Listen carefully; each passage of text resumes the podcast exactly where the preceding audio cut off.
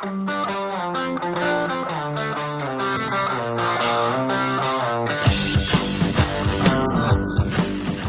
to the Bruins Benders podcast, episode 19 with Maddie and Smitty. What happens in Vegas stays in Vegas. Brought to you on our new home. The Inside the Rink podcast network, InsideTheRink.com, is your one stop shop for all your NHL news, insight, and analysis.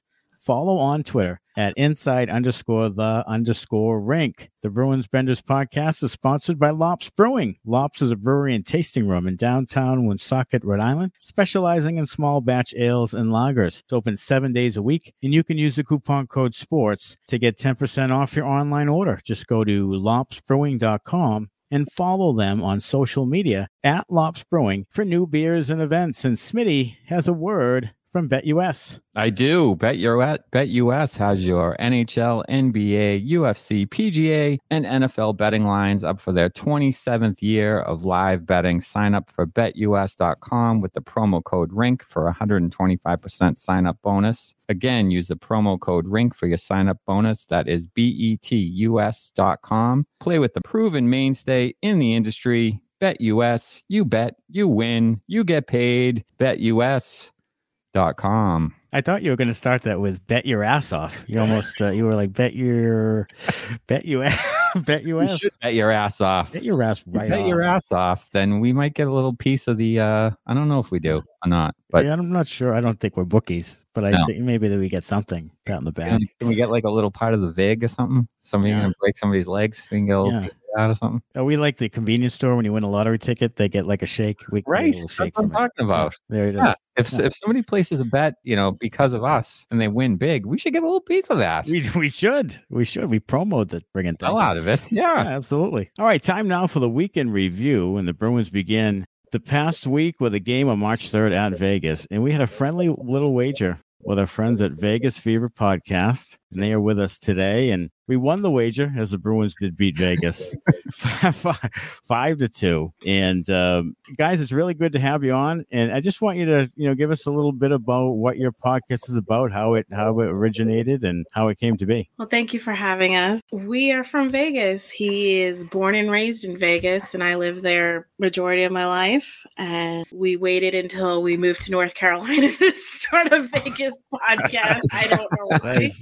It Right. made sense. Sure. So, but Yeah. he's a big UNLV fan, and obviously, then when the Knights were born, so was our love for that. absolutely. Yeah, we Mhm. talk a lot of UNLV. We talk a lot of Vegas, Golden Knights. We talk other Vegas sports. Yep. Uh, Mhm. Vegas is, you know, it's pretty much a done deal that they're going to get the MLS by 2026. The NBA will probably be coming there as well as maybe Major League Baseball. The Oakland Athletics have been flirting with a new stadium deal and they've made many visits. So we talk a variety of different things. And I've always been into, you know, the Vegas sports scene. And why not talk about it with my very, very best friend, someone I love, my wife. Sure, And it, sure. it actually works for us. We we have a lot of fun. And we fight. so- Yes, Constantly.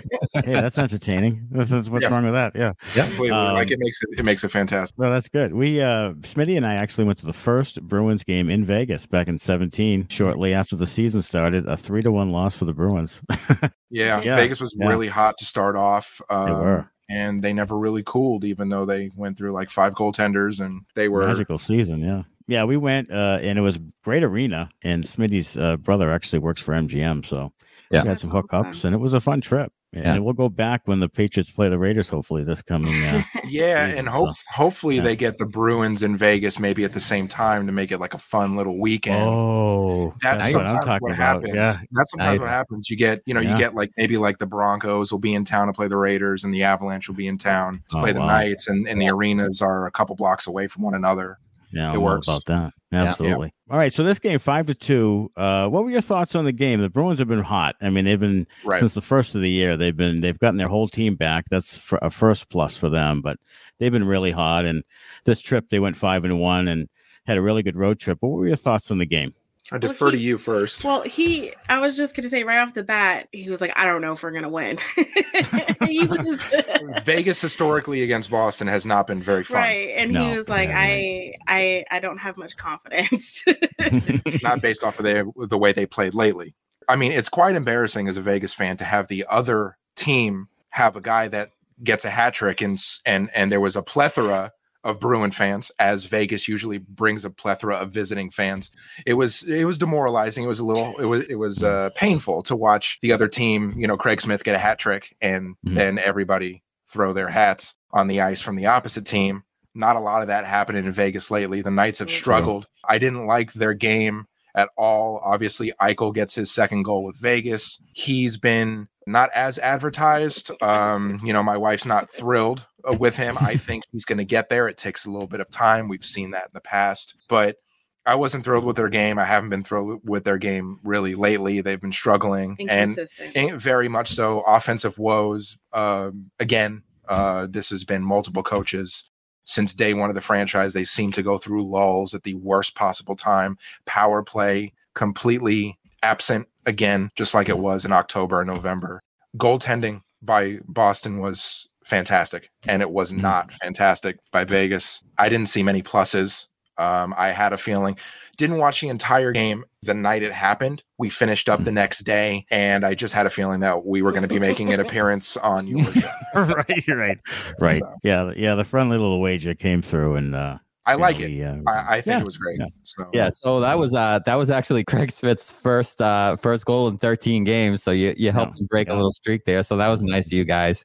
It but sure uh, yeah, as, as regarding Eichel, I think that you do have to give him a little time because he has been coming off of injury. So it's going to take a little time, and it was a pretty serious injury too. So he had been out of Buffalo for a while, and and so forth. I think you'll I think you'll end up being pretty happy with him mm. in the long run. He played college hockey here at BU, so we're we've seen quite a bit of him, and uh, I think in the long run you'll be you'll be happy with him. But right. yeah, it, it is going to take him a little time, I think, to shake off some of the rust and in the league, he's been very consistent with his. You know, if you look at his point totals, the first whatever five years of that he's been in the league, very consistent. Great player, and I think he'll be great for Vegas for sure. And I think it was a great pickup for them. I there was a lot of talk about Eichel potentially coming to the Bruins when it happened, mm-hmm. just because of his BU ties and such. And I think it was wishful thinking, but it's a great pickup for Vegas, and he'll be he'll be really really good for them. Uh, and yeah, and as you said, the Bruins are six and two lifetime against Vegas. Yeah, so yeah, it's so, it's yeah, not been fun well. since I mean since that victory in 2017.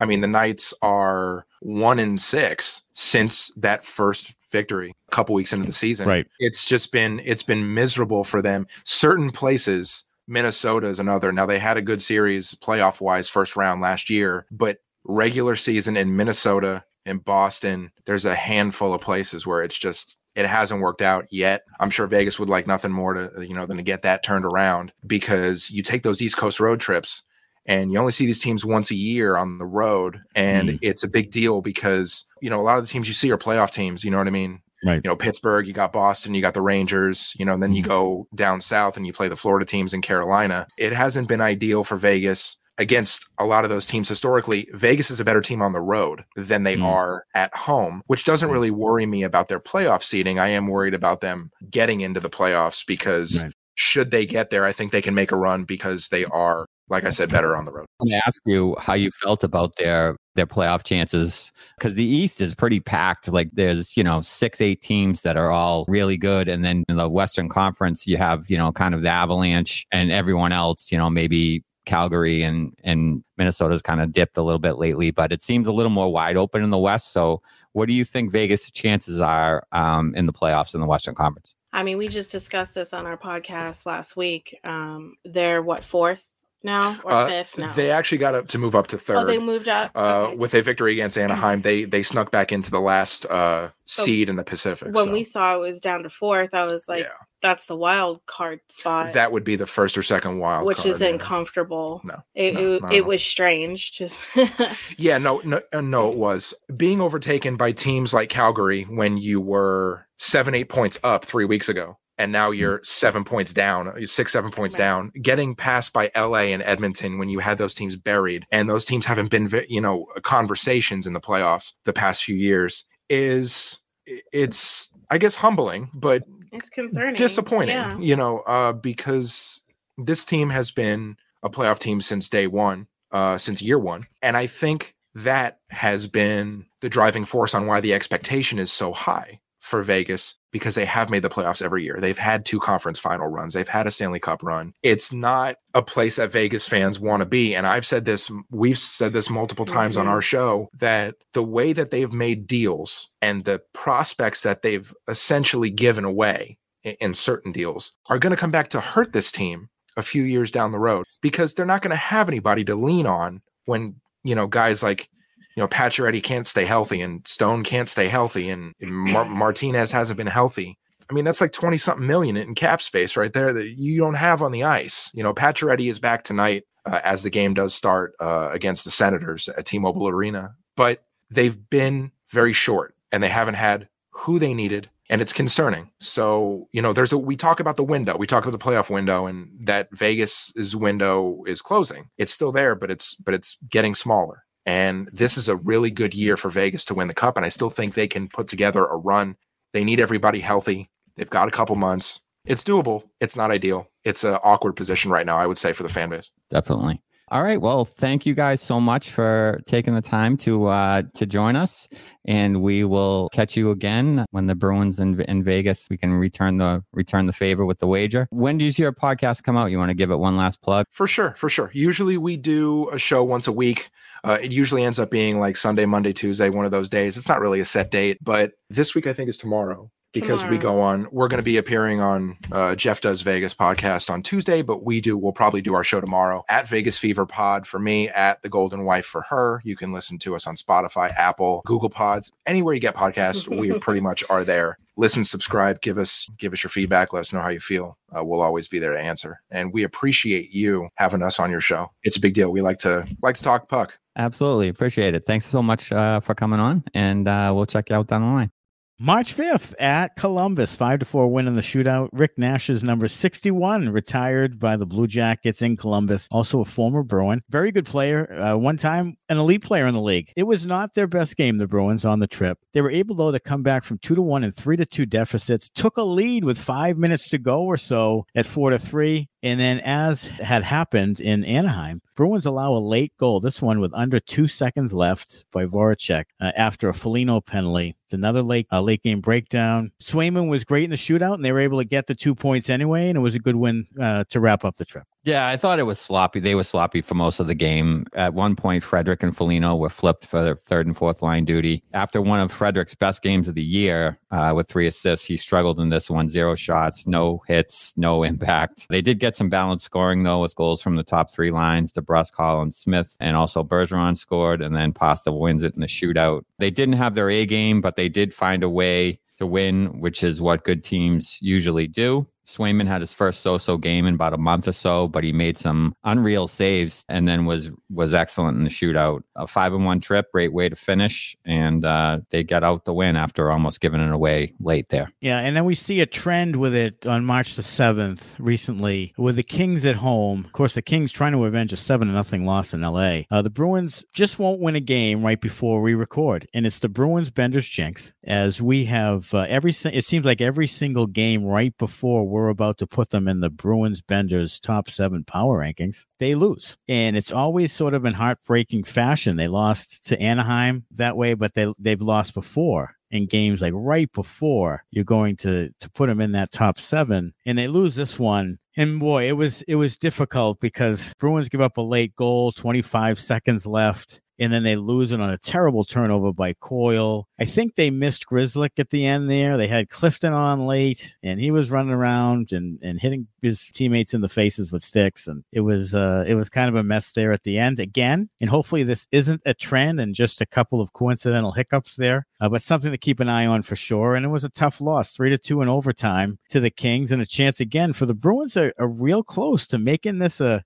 you know, making it interesting in the division. I mean, they're only eight points behind Florida. There's three points behind Maple Leafs. Like they have a chance here. They play five games against the top three teams in the division. The rest of the way, only 25 games left. There's a real chance here, and you can't give points away. No, you can't. You can't give points away. It was a good game overall, which made it all the more frustrating for them to lose that way at the end. They hold the lead for most of the game and then they piss it away late. You don't usually see the Bruins beat up in the faceoff circle, but it happened in this one. Phillip Danault and Kopitar just owned the Bruins in the dot, and it cost them late in the game because Bergeron lost the faceoff late, and uh, the Kings ended up getting the tying goal with 25 seconds left. You know, on the plus side, they did grab a point in basically a scheduled loss coming home after a long trip. That's usually a, a game where the the home team usually loses. So um, the numbers line was excellent again, but Coyle did make that turnover late, so it kind of brought down you know the positive vibes going with with that line with with the turnover and overtime. But you know, on to the next.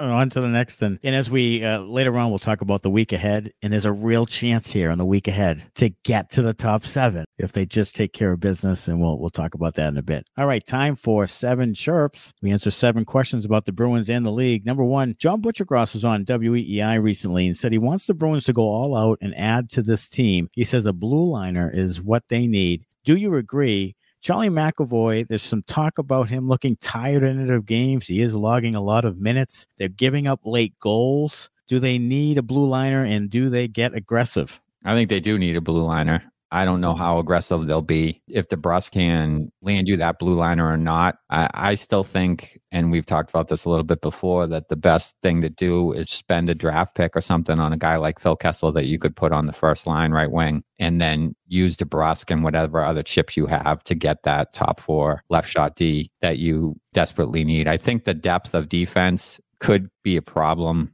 especially going into the playoffs. Like a few guys get hurt, like with Grzelcyk out, you have a Sean in. If one other guy gets hurt in a playoff run, you are screwed. Like who's the next guy? Tyler Lewington? Mm. John Moore's banged up. Vaakanainen's banged up a little bit. I think you definitely need a piece back there even if it's just to bolster your depth a little bit. No, and I agree. And I, I think you're seeing at the end, like they were without Grzelcyk and then they, they cough up the lead. Clifton's in there, forward a little bit. They really don't have, if Vaakanainen isn't coming back at full strength, then you're really sort of grasping, what if Grzelcyk gets hurt? Boy, and if McAvoy gets hurt, you're in trouble. I mean, that's just, that's probably the end. But if Carlo or, or someone else gets hurt and is out for an extended period of time, you're really going to be grasping at straws there. I, I like the idea, as you just said, of of getting a guy like Kessel to score some goals and then getting a blue line guy. And if you don't get a second line center right now for this run, then fine. But I think you can't get Kessel cheap, and then you take DeBrusk and even maybe even Vaakanainen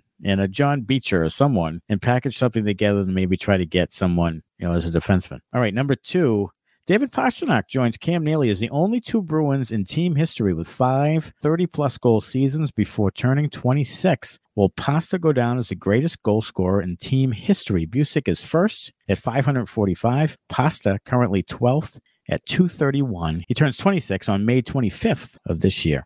That's a tough one. I think with a few, number one, it depends on whether he signs another extension to stay, mm-hmm. first and foremost. I think the Bruins will do everything they can to keep him mm-hmm. uh, in town and will probably pay a substantial amount of money to keep him. So I think that happens. And then, you know, if Hall's here long enough, you know, he has to have kind of a trigger man. He can't just do it all on his own, but he does score a lot of power play goals. He's coming into his prime. I think he has an outside shot of catching him. I really do. I do. I do. I do too. And like you said, I think the next year next deal is probably what an 8-year deal. That gets him to 20, that gets him to 34, 33, 34 years old. He scores at least 30 a year. That's over 200 goals. That gets you in the 450ish, yeah. you know, and then you're only 100 away. You right. Know, so if he has some you know, 40s and 45s in right. there instead of 30s, you're right. knocking on the door. So right. I, I think he's got a I think he's got an outside shot. I think you're right though. It depends who the center is and they have a real problem coming up at center. It also depends on if you have another winger like a Hall or even someone remotely talented to goals to score goals or, or play make. I mean, he needs to be, you know, he scores a lot of his goals one timers and being fed pucks and that type of thing. He does have a lot of skill to, to do it on by himself, but he does score a lot of those goals. Power play has to be good. You know, he has to score power play goals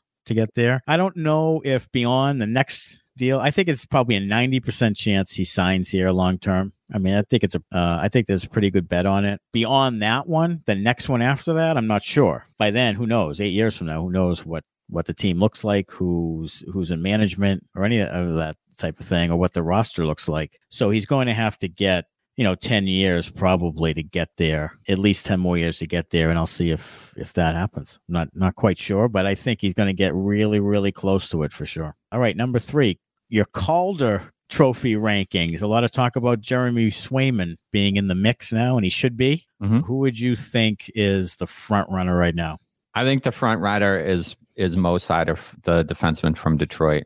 Mhm. I think coming in as a rookie defenseman, putting up 41 points so far, Mhm. playing a ton of minutes. He's kind of in the you know Nick Lidstrom type of mold where he's you know I'm not going to compare him to a Hall of Famer, but I am I guess at the same time. right Um, but I, I really feel like as a defenseman coming in and and being able to do that in your rookie season is uh, is really difficult. So I, I would have him as a front runner, and I would honestly I have Swayman second. Okay. I have Trevor Zegras up there too. He has 40 something points. You know, he has had some highlight reel situations and points and, and plays. He's been at the forefront sort of nationally with with some of the things he's done. So he might be up there too. The only thing that hinders Swayman, in my opinion, is at the beginning of the year he was okay. I mean, he wasn't he wasn't as good as he is now, and then he spent some time in the minors. So if they take into consideration that these other guys have played the whole season and played heavy heavy minutes, it might be harder. I think that is it the last Calder Trophy goalie.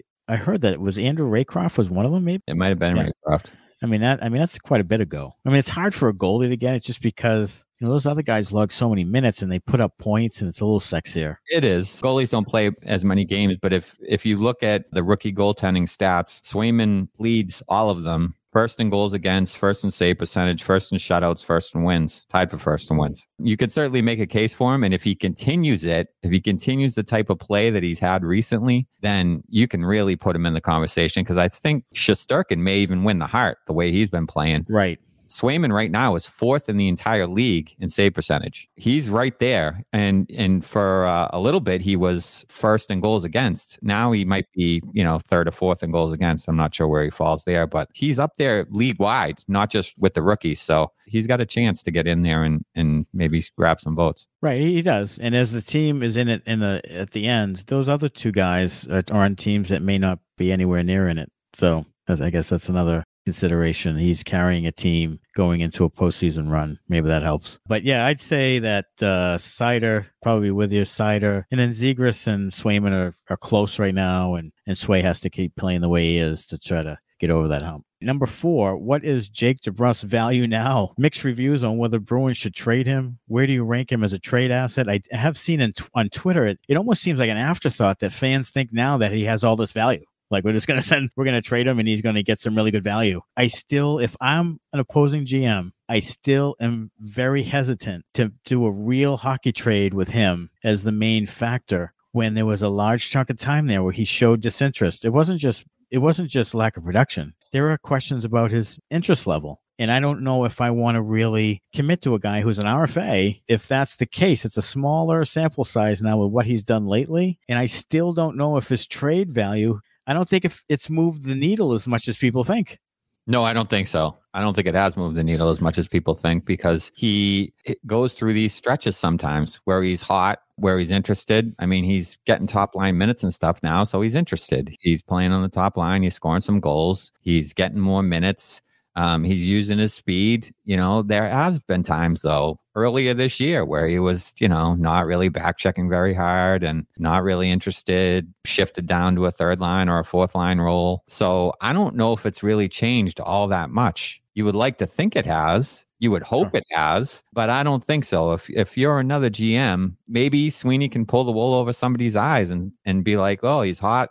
He's going to be hot for you. He's going to be good for you." But there's been certainly up and downs with his career and his production over the years. Mm-hmm. So it's been a few years since he's, you know, the 25, 30 goal scorer. It, it'll be interesting to see what ends up shaking out in the end. And I think it has some to do with what they can do with the top line. Because if if you if you trade Jake DeBruskin, let's say you get a defenseman as the main piece coming back, you have to figure out that top line again, you know, in that right wing. So I mean, if you can get a Kessel type for cheap, then fine. But if you can't, then you have to figure out the right wing. And maybe they're hesitant to taking, you know, to to trading him just to get rid of him or just to appease him because they're going to leave a void there. So they may keep him and just, you know what, keep him and see what happens in the offseason. And that might be the play if they can't get what they think. Because I think their value of him might be a little higher than opposing teams. And they might try to talk him into, well, he's had a little bit of postseason success. He scored 27 goals, whatever, one year. He's got the ability, he's got the skill. He's played on the top line. He can play on all four lines, probably, and all that thing. And he's 25, 26, whatever he is. So he's still sort of in the prime. But man, I don't I don't know if you can if you can get what you want and then you leave that void. I think they're scared. I think, I think so Sweeney- too. I think Yeah. Sweeney and Neely are petrified that he's going to go somewhere else and become the 30 goal scorer that they think he can be. Right. You know, he's going to he's going to snap back to the player that he was early on. And, and lately, where he's been using his speed to get in on the forecheck, disrupting things, causing turnovers, taking the puck hard to the net. Like you haven't seen that in a few years. And he's done it a bunch of times in the last, you know, week or two, where he's gone around a defenseman wide and just crashed the net. He, he Right. got a goalie interference penalty in the Kings game because he just went around the defenseman wide and just brought it right to the net. You haven't seen that from him in a, in a little time, so uh, it'll be interesting to see what what ends up happening with him. Or they could send him to NHL. They could send him to NHL purgatory, like New Jersey or Arizona or something, and just Right. have him sit there. And if he scores forty goals, fine. They suck, so it doesn't really matter. Right. Uh, but it is going to be interesting. All right, number five. Who are the candidates for the seventh player award? Who's which is probably let's be honest about the seventh player award. Probably the most overrated, overdone, stupid award in the history of of the NHL because it's it's a a player who's gone above and beyond. And it never seems to be that player. It seems just to be a popularity contest among the uh, fans. I put out there that Jake DeBrusk could be a solid candidate for it, and I still believe that. And of course, the sexy pick is Swayman, and then there's a guy like Erik Haula who's played second line center and done a pretty good job between Hall and and Pastrnak. So those are probably the top three. But I think you know DeBrusk has a case anyway. DeBrusk absolutely has a case. I mean, he's having a year better than what you thought he would. Yeah, I mean, that's that's kind of what it what it's become. If he was constantly scoring 27 goals and he did this, like no one would give a care. But he's Right. been terrible the last couple of years. So any kind of life, and yeah, oh, oh look at Jake, yeah, Yeah. people love him. So yeah, he's definitely a candidate. I think Swayman's a candidate. I think Eric Hall is a candidate. I think Trent Frederic is a candidate. Oh boy. I- Oh, and I- I, didn't think of that. And I also think Riley McAvoy is a candidate, even though he's the top dog, but he's the top dog. He's putting up more points than he has. Everybody loves him. I think he's a candidate. I think any of those guys could win it. Hell, if Pastrnak scores a you know a couple more hat tricks, he could win it for the fucking third time. Third time. Yeah, I third mean, time. Just fan voting on on who you like the best. It is. But here's here's a candidate that I think this guy's a candidate for me, and it, you're gonna say no, he isn't. But but I think he is, and that could be Patrice Bergeron because he's 49 fucking years old, and he's playing top line minutes. He's playing penalty kill, power play. He's having one of the better years of his career. Yeah. When you figure the whole ball of wax, he's a runaway Selke guy and a guy who's thinking about retiring possibly tomorrow. Mhm. And he is giving more than I thought he would. He's a candidate. Yeah, I, I agree with you. I think he is a candidate. I think that that would be like a you know a heartfelt kind of swan song type of thing. Right. Fans vote him in. He could win it, sure. I mean, fucking anybody really could win it. I mean, they could. Fan vote. Somebody drums up enough love from somewhere, they're in. I think it's. I think it's going to be Sway just because if he keeps playing like this and they keep winning, they'll fall in love with the goalie and they'll give it to Swayman. Number six, you talked about the defenseman depth. Would you take Zdeno Chara back? Let me start. Let me just say this. Preface it by saying this: You could not, and God love him, and you love him, but you could not stand Zdeno Chara, the hockey player, at the end of his term here. I couldn't. No. So I was Right. gonna, I was just gonna preface what I was what I was gonna say by I love the guy. Don't Yeah, get me wrong. I mean, I love him. He was extremely, extremely instrumental in mm-hmm. changing the culture of the Bruins from a laughing stock when he and Savard signed, changed the culture, the respect he he commands, the way he played on the ice, you know, Norris for, you know, the cup runs, all of that. Tremendous, tremendous player, warrior, Yeah. heart, all of that. Mhm. No chance I want him back. None. Right, right, right, Because, right. because I'm a horrible, horrible skater. Yes. You are worse than me. Confirmed. Yeah. I am probably faster than him on skates at this point in my life. Yeah. And I am 48 years old and a bad skater. He's Yeah. about my age, but I think I could beat him in a race on skates. I do. Not only that, you would give the puck up quicker than he does. like you would not hold it for dear life. no, and then try because I would be play. worried that I would be killed by someone. Right, right, right. I'm with you, and I've heard Michael Felger and Felger and Maz talk about this yesterday about about Z. He said he wanted him back because he wanted him on the end of the bench so that guys wouldn't take runs at other guys. I think that's the absolute last reason you get him. He is a plus three somehow on the Islanders and a terrible Islanders team. Okay. He has five fighting majors, uh, which is one more than Trent Frederic. But I will say this I'm with you. You can't put a guy in the roster. Like, if he wants to come back, I guess, for nothing, like for a sixth round pick, and you can put him on as an eighth defenseman in case a couple of guys get hurt, fine. Like, fine. But I can't, with a good conscience, put a guy in there and have him as a third pair playing seven minutes a game because you're scared to death of playing him, just so that someone doesn't get run on the you know on the boards. You know what though? I I might I maybe I'm changing my mind a little bit here because if you put him third pair left side, you play him seven minutes a game, and you add him to the penalty kill, Penalty kill. See, penalty kill is like the thing. Yeah. which they desperately need. yes.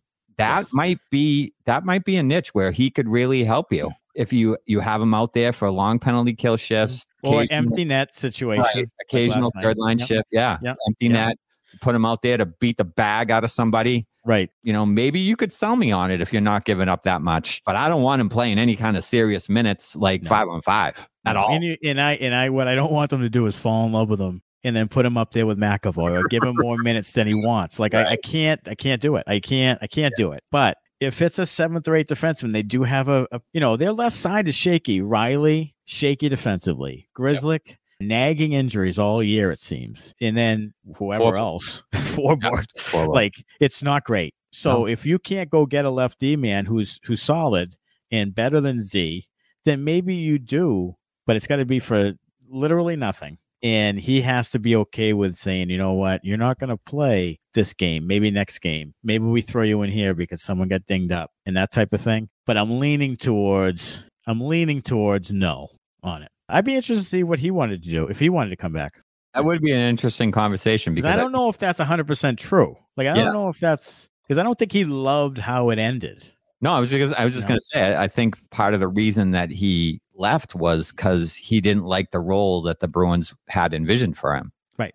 You know, they wanted to lessen his role and he didn't want that. He went somewhere else, played a little bit more, and then, Mhm. you know, with the caps, but then the Islanders, he's basically what the Bruins wanted him to be uh, at Yeah. the time. So maybe maybe they revisit that and and it ends up working out. But yeah, it would be interesting to see from his point of view if they really could have a match there. All right, number seven. With the recent streak of good play, have the Bruins' needs at the trade deadline changed? I still think they definitely need a second line center, whether it's now or next year. It's coming due. They, they, they need one. So whether they address that now or in the off season, uh, that still needs to happen. You know, Haula has been fine. He's been good. I mm-hmm. mean, he's producing. So I don't know if you can really ask more from the guy. If you can't find an upgrade there and you have to give up a lot to get one, maybe you roll with Haula for the rest of this season and you address it in the off season and you focus more on, you know, the lefty and defensive depth, which I think is a desperate need. Like you can't not add there at the trade deadline. So maybe it has shifted a little bit where, you know, defensive depth or a left shot D man is really more the priority than you know a second line center or a, or a scoring winger. I, I am with you. I, I want the second line center still. And there's a lot of people out there that say Haula is fine. They point back to the first year of Vegas when he was essentially a second line center and had a great year for them, long playoff run. He's been good there now. I still don't love him there. I'd rather have him, honestly, third line left wing. See you later, Trent. Love you. But he's gone. Put Haula there with Coyle and Smith and get a second line center. If you can't do that, I'm right wing and D. That's what I am. And I'm, I'm telling you, I'm Kessel and I'm Damon Severson. I don't know. I'm Kessel and I'm a defenseman. That's where I'm at. And that's what I'd like him to do. I don't know if Kessel wants to come. He may not want to come. And that's probably why he isn't here already. I don't know. But that's what I want if you're giving, if you're getting rid of DeBrusk. I still want a top line right wing. I don't have to do it. And uh, Don Sweeney treads lightly in trades. Like he likes to win the trade, as we've talked about before. So I think that's a part of the problem with the DeBrusk thing. He doesn't feel like he can win it, and he may just hold on to him for dear life. All right, it is time now for the Whipping Boys segment.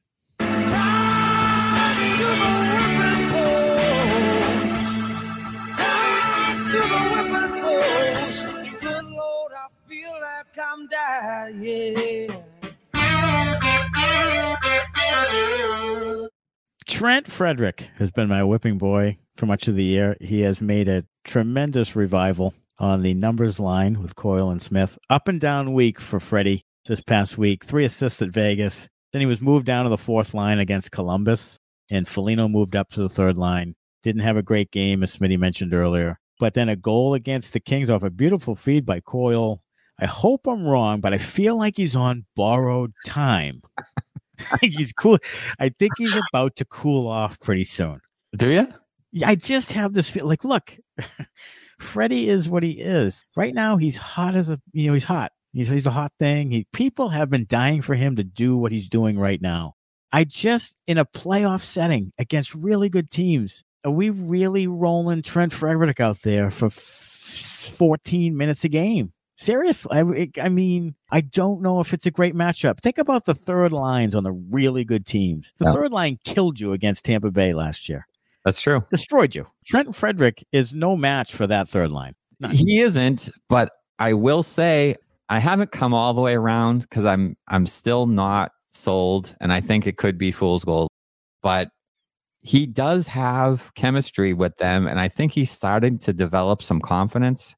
He's much better lately much better at holding the puck down low and protecting the puck with his body. It's like he learned from Coyle from playing with him. Maybe. And, and yeah. Smith. And that line is tough to handle down low when they get pucks in deep mm-hmm. and they forecheck hard. Smith has some speed, so they get in on the forecheck, they bang bodies, and they've been difficult to handle from the dots and down. And I think against good teams, even that kind of that kind of in zone play plays. Right. So I think he could keep it up. He's shooting the puck a little bit more. He's been pretty good, dare I say it. Right, right.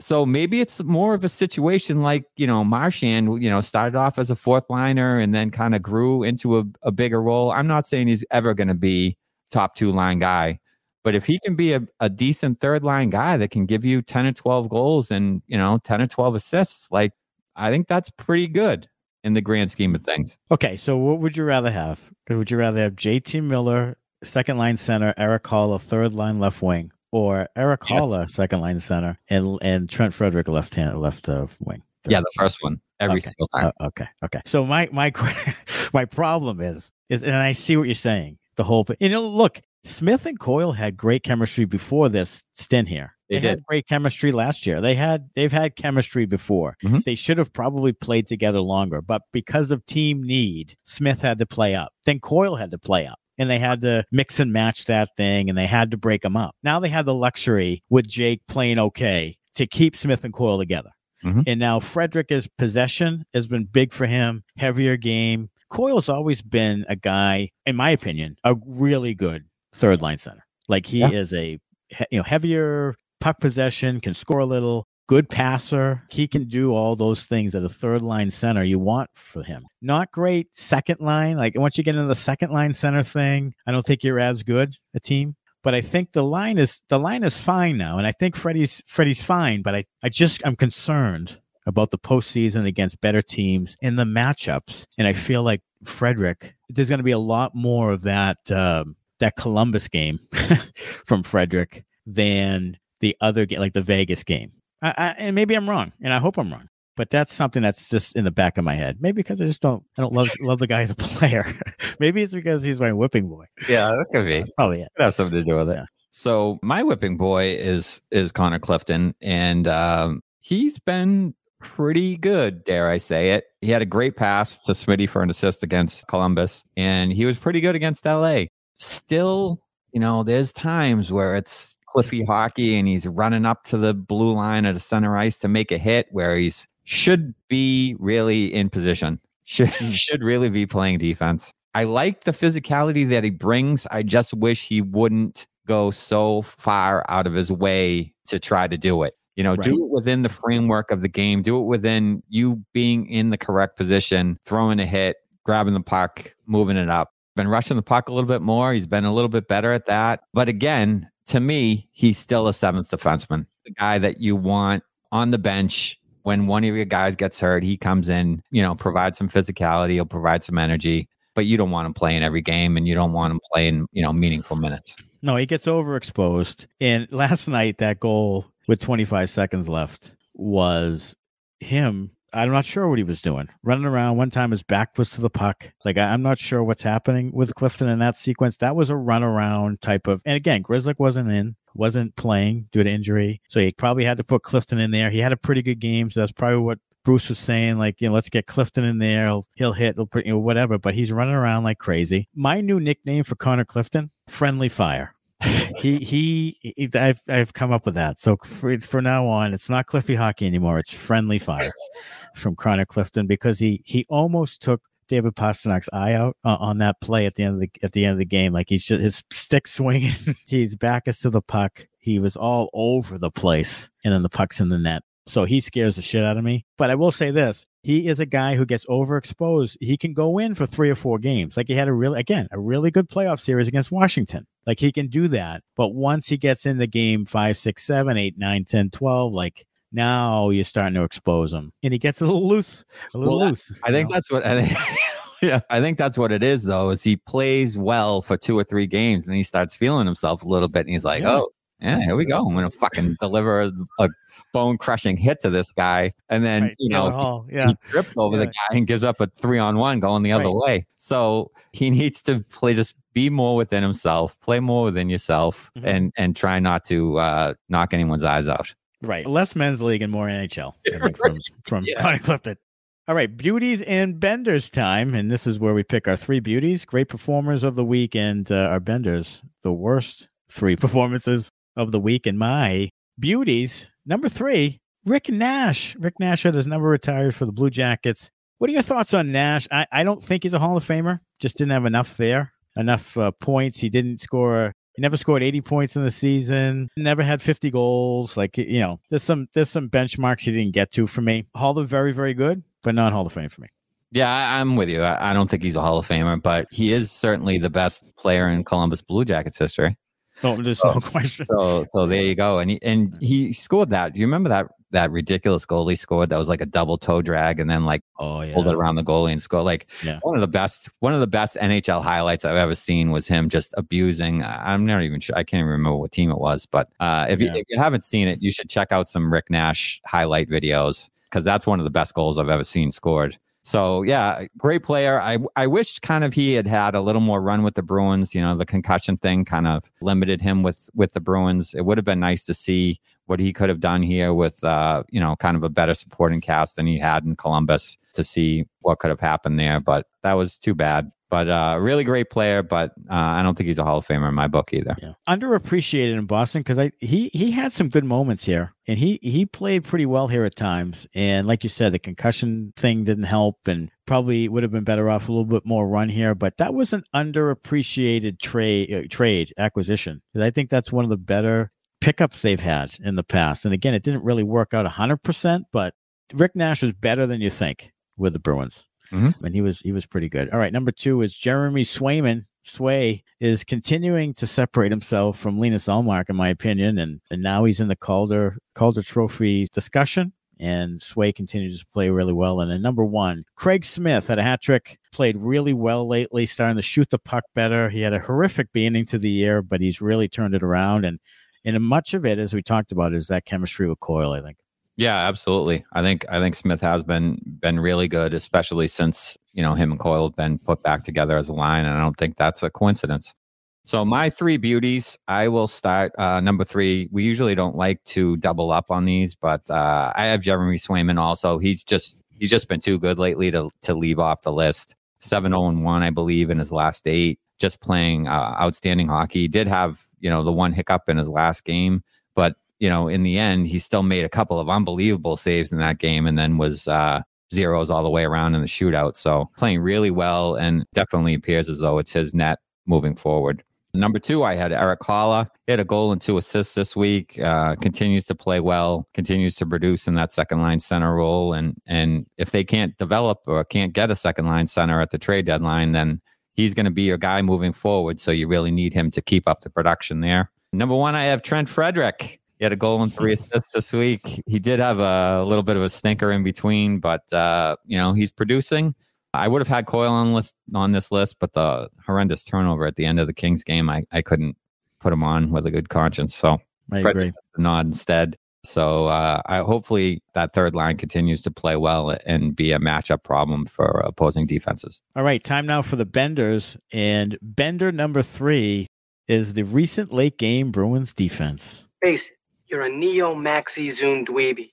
Some breakdowns late. Boy, they have a bitch of a time scoring empty net goals to wrap up games. It's like the, the bottom of the league. And it's really surprising to me because typically Bergeron, Marchand, who are phenomenal penalty killers, are out there. Like the, it's, it's just it to me, it boggles my mind. Some of it is trying to get too cute to try to to get a shot on net, trying to just rip it down there and see if it goes in, kind of thing. I don't think they do that enough. I think they probably try to make plays out, possess the puck, that type of thing. But uh, lately, they need to fix that, the late game stuff for sure. Number two, ESPN's hockey analysis. Face, you're a neo maxi zoom dweeby. Boy, I'll tell you that. Here's the thing. For years, I thought, boy, NHL's really suffering for not having ESPN cover the games. They've pretty much completely taken them out of the sports picture for years. They don't cover them. They barely put a blip on Sports Center. That whole thing. And I thought they really need to get back at it. I'm thinking now this is the biggest half-ass operation. Now, look, I like Arda Ocal. We've had him on the show. He's great. I, John Buccigross, great. Like those types, but the analysis and just guys not preparing and not doing any research before games and not having look, national broadcast is different than local because they don't cover the team as much. You're not going to get a lot of in-depth stuff that Brick gives you. I get it. But some of it is just horrifically bad and uh, having misinformation even. So I, I just think it's a complete it's a complete waste of time right now with ESPN. I think TNT is is a much better opportunity, and I think I honestly think the NHL should revisit it when the contract is over. I really Yeah. do.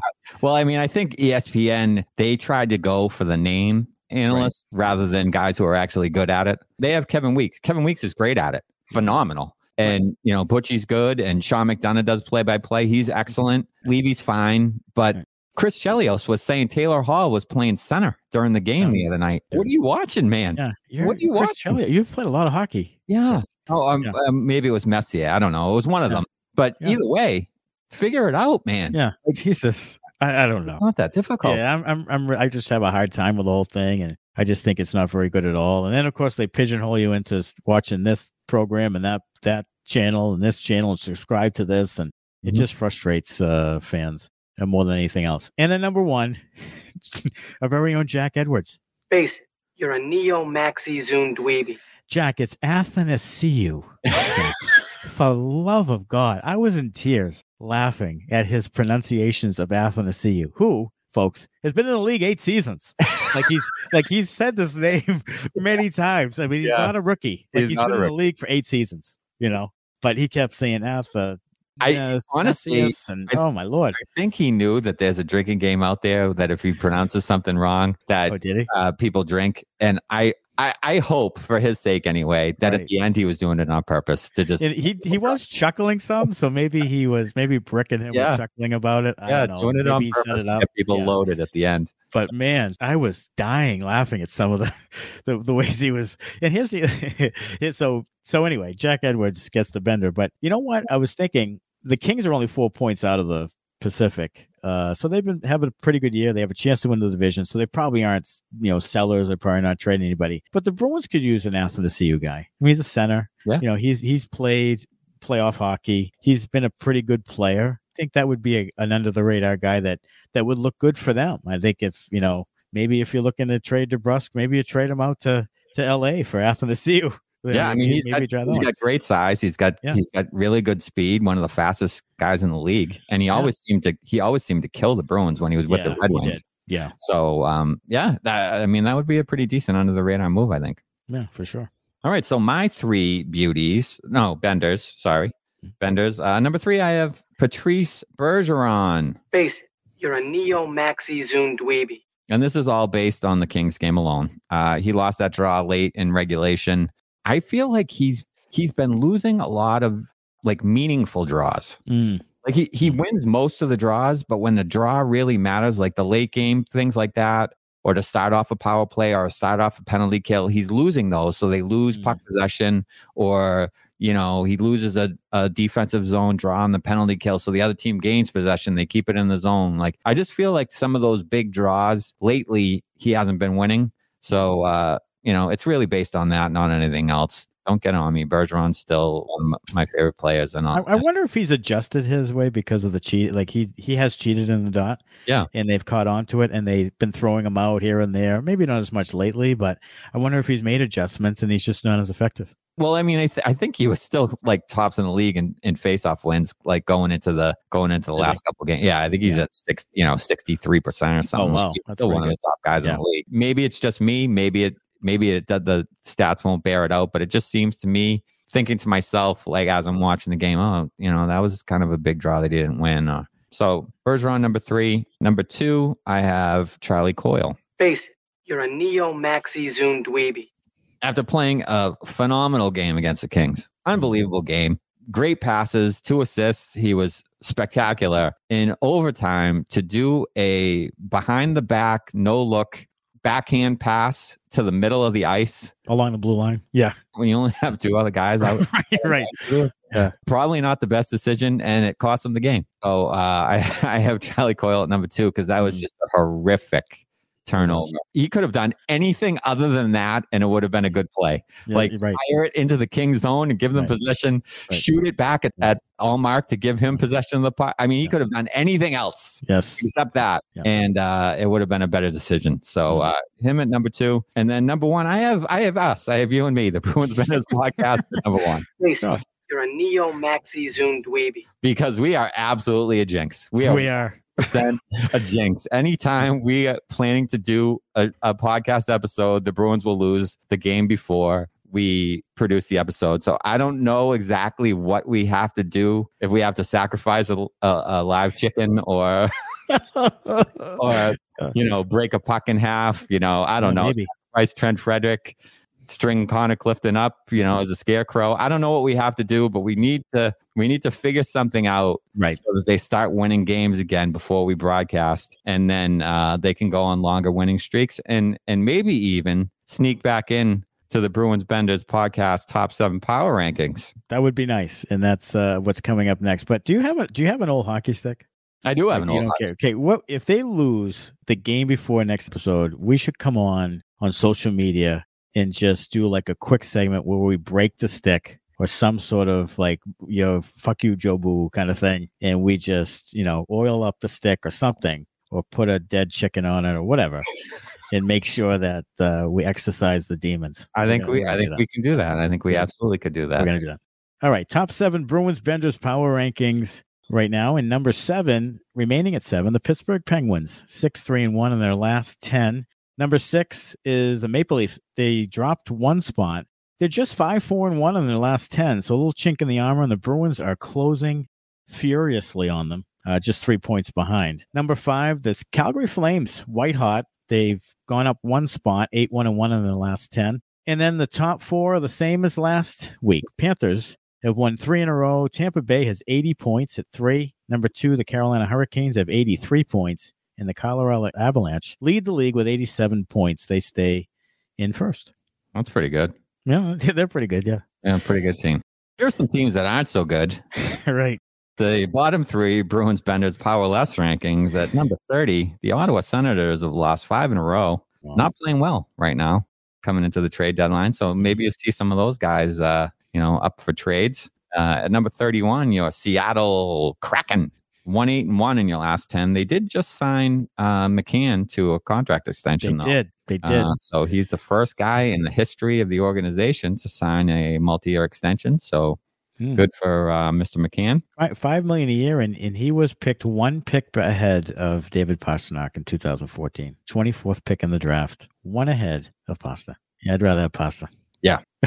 Right. Yeah. Uh, absolutely. And then number 32, yo, Montreal Canadiens bringing up the rear, but they are playing better with Martin St. Louis behind the behind the bench there. So They uh, are, but they're still, and the Bruins have two games in Montreal left on the schedule, both in Montreal, coming up in the last 25 games here. And um, mean, hopefully they can take care of business in Montreal. Of course, historically, not a great place for them to play, but hopefully they can get four points. No, the last few years they've, they've done pretty well up there. Yeah, they've done We better. Yeah. We should take the Bruins benders on the road up to Montreal. Oh, we should, shouldn't we? That's a Bruins game up there. We really oh should. man, that would be awesome, wouldn't it? We Yeah, really we should. should do that. Let's let's put that on the schedule. All right, time now for the week ahead, and here is the big thing: the Bruins Benders podcast is looking for the Bruins to sweep this week. Three games: March 10th versus the Chicago Blackhawks at home, and then March 12th at home against the Arizona Coyotes, and then March 15th at Chicago Blackhawks. Three winnable games. They win them all. Six points. We get them to 79 points, and I'm telling you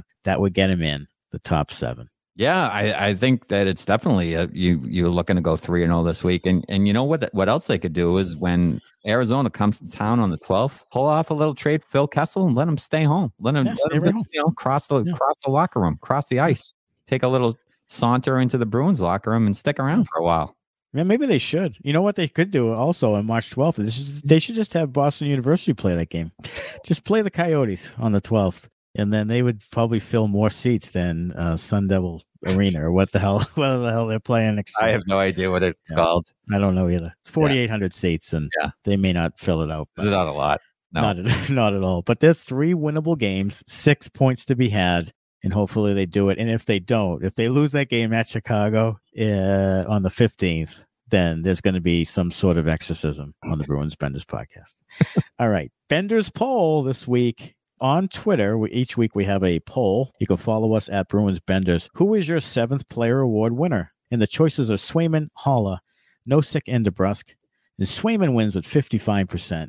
Haula with 30%, Tomas Nosek with 9%, and Jake DeBrusk with 6%. And I'm thinking that Swayman probably is going to win it unless there's some sort of collapse here in the next couple, three weeks. Yeah, I think I think you will. I think I think you will win it, and I think the six percent was really just to spite you It probably was. because you said that DeBrusk got a chance. So they were like, Right. "Oh, fuck this guy. Yeah. He has no chance. He's not winning it." So you, uh, you know, I think that was just a just one hundred percent a dig at you. It's actually skewed because I voted for DeBrusk. so it's really like 5% of real people.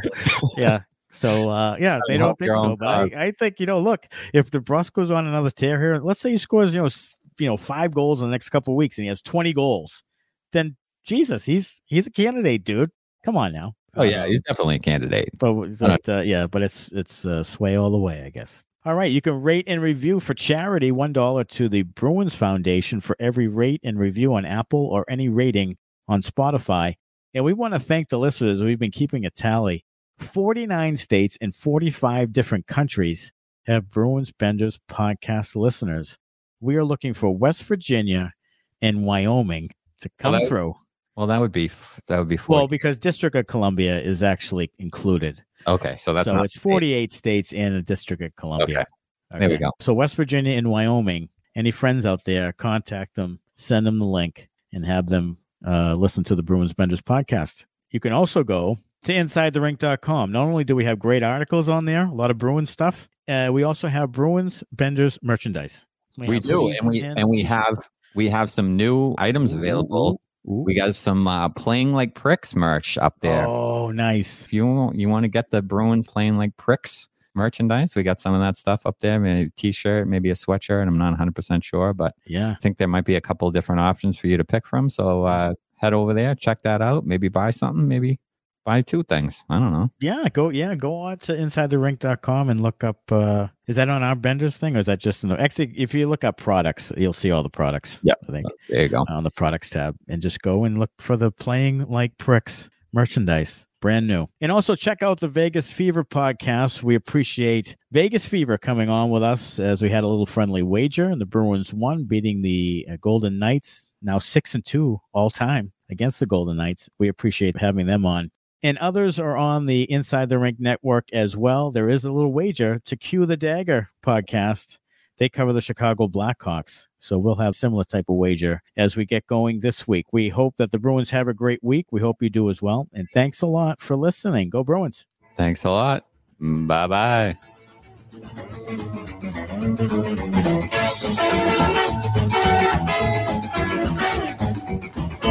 Thank you.